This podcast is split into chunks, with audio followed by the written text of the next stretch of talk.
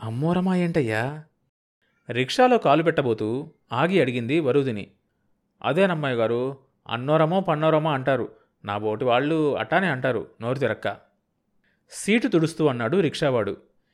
ఏమిటో అడవి మేళం ఇంతకీ హోటల్ మంచిదేగా? రిక్షాలో కూర్చుంటూ అన్నది వరుదిని.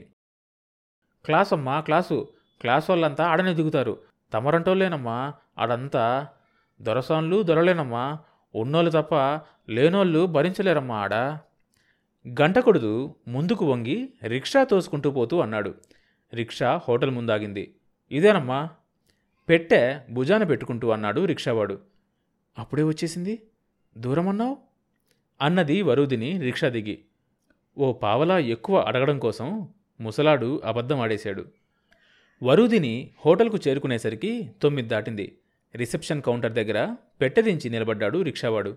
వాడికి డబ్బులిచ్చి రిసెప్షన్ బల్ల దగ్గరకు వచ్చింది వరుదిని. సింగిలా డబలా సార్?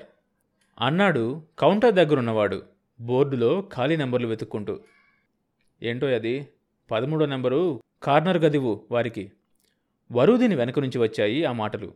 వరుదిని తిరిగి చూసింది. మల్లె పువ్వు లాంటి గ్లాస్కో పంచా ఖాదీ సిల్కులాల్చి వేసుకున్న ప్రొప్రైటర్ చిరునవ్వుతోనే పలకరించాడు వరుదిని కొద్దిగా వంచిన తల మీద ట్యూబ్లైట్ కాంతి తలుక్కున మెరిసింది. రేయ్ సామాన్ తీసుకెళ్ళి పదమూడో నెంబర్ గదిలో పెట్టు. హోటల్ కుర్రాడికి విసురుగా చెప్పి మీరు పదండమ్మా. వరుదిని చూసి మృదువుగా అన్నాడు hotel proprietor.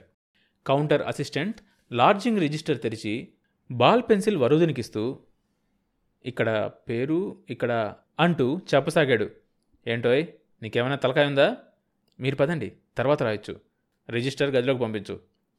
కౌంటర్ అసిస్టెంట్ గుండు దెబ్బ తగిలిన వాళ్ళ అయిపోయాడు.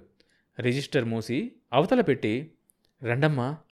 అతి వినయంగా కౌంటర్ దాటి బయటకొచ్చి తల వంచుకొని పదమూడో నెంబర్ గదికేసి దారితీశాడు. హోటల్ గదిలో కాలు పెట్టిన వరూదిని గాబరా పడింది. విశాలమైన గది రెండు మంచాలు డన్లప్ బెడ్స్ అటాచ్డ్ బాత్ చిన్న డ్రాయింగ్ రూమ్ అందులో సోఫా సెట్టు రెండు చోట్ల ఫ్యాన్లు డ్రాయింగ్ రూమ్ బెడ్రూమ్ మధ్య కర్టన్. అంతా హంగామాగా ఉంది. ఎంత చార్జ్ చేస్తారో? ఇంత పెద్ద రూమ్ తనకెందుకు? ఏంటో ప్రొపరేటర్ ఇలా చేశాడు. తనను చూసి ఏ మహారాణియో అనుకున్నట్లున్నాడు. ఎంత గౌరవం చూపించాడు?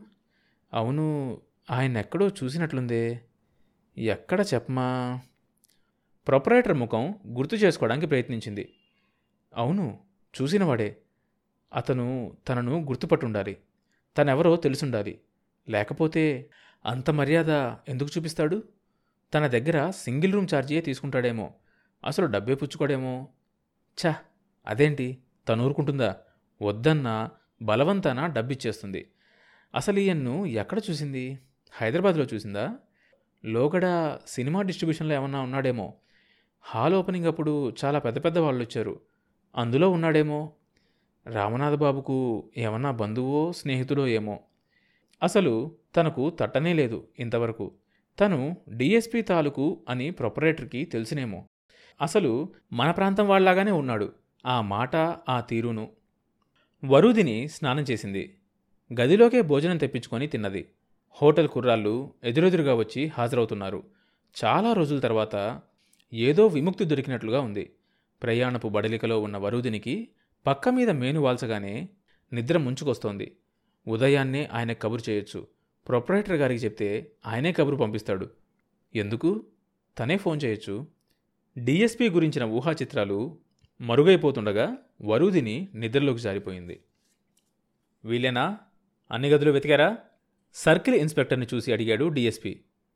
ఎస్ సార్ ఎస్ఐడి అంటూ సిఐ హెడ్ కేసు తిరిగాడు. వస్తున్నారు సార్. హెడ్ కానిస్టేబుల్ ఎస్ఐ కోసం పరుగు తీశాడు. ఎన్నాళ్ళుగా సాగుతోంది ఇది? సిఐని చూసి అన్నాడు డిఎస్పీ.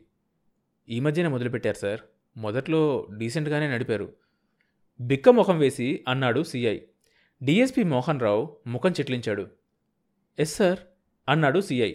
తన అధికారి మనోభావాలను చదవడానికి ప్రయత్నిస్తూ.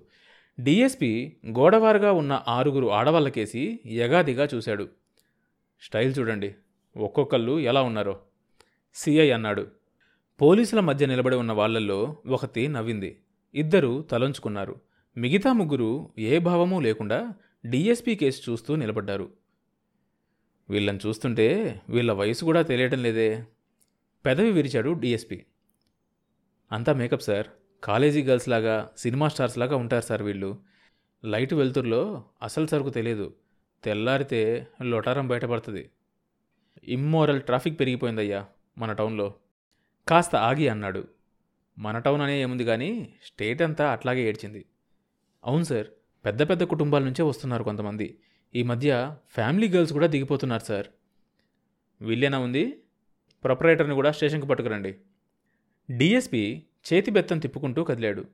నడవాలో నుంచి ఎస్ఐ రొప్పుకుంటూ వచ్చి డిఎస్పి ముందు నిలబడ్డాడు. సార్ ఆ కార్నర్ గదిలో ఇంకొక ఉంది సార్. అది అనాలో ఆమె అనాలో తట్టక వదిలేశాడు. డిఎస్పి ఆగి ఎస్ఐ కేసి ఉరిమి చూశాడు. What are you talking why don't you bring her high క్లాస్గా మాట్లాడుతుంది సార్. మాట్లాడితే వదిలేసి వచ్చావా? What a stupid you are చాలా ఇన్ఫ్లుయెన్స్ ఉన్న మనిషిలో ఉంది సార్. రంకుతనానికి కూడా రికమెండేషనా ఏ మినిస్టర్ దగ్గర నుంచి తెప్పించిందంట? నా ఉద్యోగం పీకే ఇస్తుందంట సార్. మహా పొగరుగా మాట్లాడుతుంది సార్. నీళ్ళు నమిలినట్లు అన్నాడు ఎస్ఐ. చెప్ ముందా లంజన్ జుట్టుపట్టుకుని లాక్కరండి. సిఐ నువ్వెళ్ళు.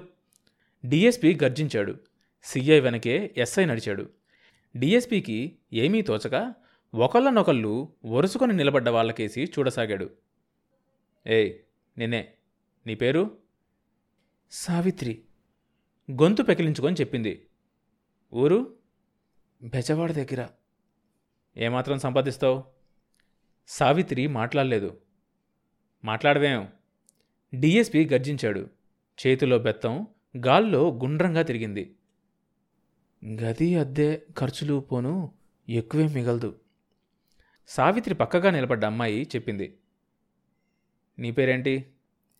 అనసూయ మాది రాజమండ్రి. నువ్వో? మూడో ఆమెకేసి చూశాడు.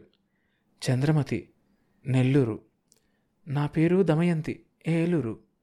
అడగందే చెప్పింది యాంత్రికంగా దమయంతి. సావిత్రి అనసూయ చంద్రమతి దమయంతి. మీకేం రోగం వచ్చిందే ముండల్లరా? అంతా పతివ్రతల పేర్లు పెట్టుకున్నారు? మేం పెట్టుకున్నామేంటి మా అయ్య అమ్మ పెట్టుకున్నారు. సాగదీసింది సరస్వతి. డిఎస్పీ కేసు చూసి కిసుక్కుని నవ్వింది. అమ్మని అమ్మ పెద్ద కిలాడిలాగున్నావే. ఏ ఊరు? కాకినాడ. ఏయ్ నువ్వేంటి? అసలు మాట్లాడవేం? ఆరో దాని కేసు చూస్తూ అన్నాడు డిఎస్పి. ఆ అమ్మాయి అందరికంటే చిన్నదిగా ఉంది. పద్దెనిమిదేళ్ళ కంటే దాటినట్లు లేవు. ముడుచుకుపోయి ముఖం గోడవైపుకు తిప్పుకొని నిలబడింది. ఏం నంగనాచి మాట్లాడవేం? బెదిరిస్తున్నట్లన్నాడు డిఎస్పి. కుళ్ళి కుళ్ళి ఎడవసాగింది ముక్కులు చీదుకొని మళ్ళీ బావురమంది. లక్ష్మీ ప్రసూనాంబ పాపం కొత్త మొన్ననే వచ్చింది. బందర్ దగ్గర వాళ్ళ ఊరు. ఎక్కడో అది? తనను సమీపిస్తున్న సీఐని ఉద్దేశించి అడిగాడు డిఎస్పి. ఆవిడ ఆగిపోయాడు సీఐ. పతివ్రతనంటుందా? వెటకారంగా అన్నాడు డిఎస్పి. కాదు సార్. ఏంటి కాదు? నీకేంటి అభ్యంతరం? నీ బంధువా? పాత ఖాతానా? ఆ? ఏం? నాకేం కాదు సార్. మీ బంధువేనట అని సీఐ గాలి బిగబట్టి ఆఫీసర్ కేసు చూశాడు. ఠట్! ఎవరితో అది? జుట్టు పట్టుకొని లాక్కరండి. ఒళ్ళు తెలియని కోపంతో అన్నాడు డిఎస్పి. మీ తాలూకు మనిషిననే చెప్తుంది సార్. మా డిఎస్పి గారితో చెప్పి మీ అంతు తేలుస్తానని బెదిరిస్తోంది సార్. ఎస్ఐ అదును చూసుకొని అన్నాడు. డిఎస్పికి అవమానంతో ఒళ్ళు దహించకపోసాగింది. ఎక్కడా? ఏ గదిలో? డిఎస్పి నేలను బోట్లతో తంతు ముందుకు నడిచాడు. పదమూడో నెంబర్ గది. ఇటు సార్ హోటల్ రిజిస్టర్లో పేరు లేదు. మహా తలబిరుసుగా మాట్లాడుతోంది. డిఎస్పి వెనకే నడుస్తూ చెప్తున్నాడు సిఐ. డిఎస్పి బూటు శబ్దం చేసుకుంటూ గది ముందుకొచ్చి తలుపులు ధబీ ధబీమని బాదాడు. కొద్ది క్షణాల్లో తలుపులు తెరుచుకున్నాయి. డిఎస్పి మోహన్ రావు స్తంభించిపోయాడు. స్థానువులా నిలబడిపోయాడు. ప్రాణంలేని మట్టి బొమ్మలా నిలబడ్డ వరుదినికి మోహన్ రావును చూడగానే ప్రాణాలు తిరిగొచ్చాయి. ఆమె ముఖం ఆశలతో వెలిగిపోయింది. నువ్వా? ఇక్కడేం చేస్తున్నావు? మోహన్ రావు గొంతు పెకిలించుకొని అన్నాడు మీకోసమే వచ్చాను. సర్కిలు ఎస్ఐ వెనక్కు జరిగి వీలైనంత దూరంగా పోయి నిలబడ్డారు. యూ ప్రొసీడ్ మీరు కానియండి వెనక్కు తిరిగి సిఐతో అన్నాడు మోహన్ రావు తర్వాత భాగం వచ్చే ఎపిసోడ్లో వినొచ్చు. ఈ షో అన్ని మేజర్ పాడ్కాస్ట్ ప్లాట్ఫామ్స్లో వినొచ్చు. కొత్త ఎపిసోడ్ రిలీజ్ అయినప్పుడు మీకు తెలియడం కోసం సబ్స్క్రైబ్ చేసుకొని నోటిఫికేషన్ టర్న్ ఆన్ చేసుకోండి.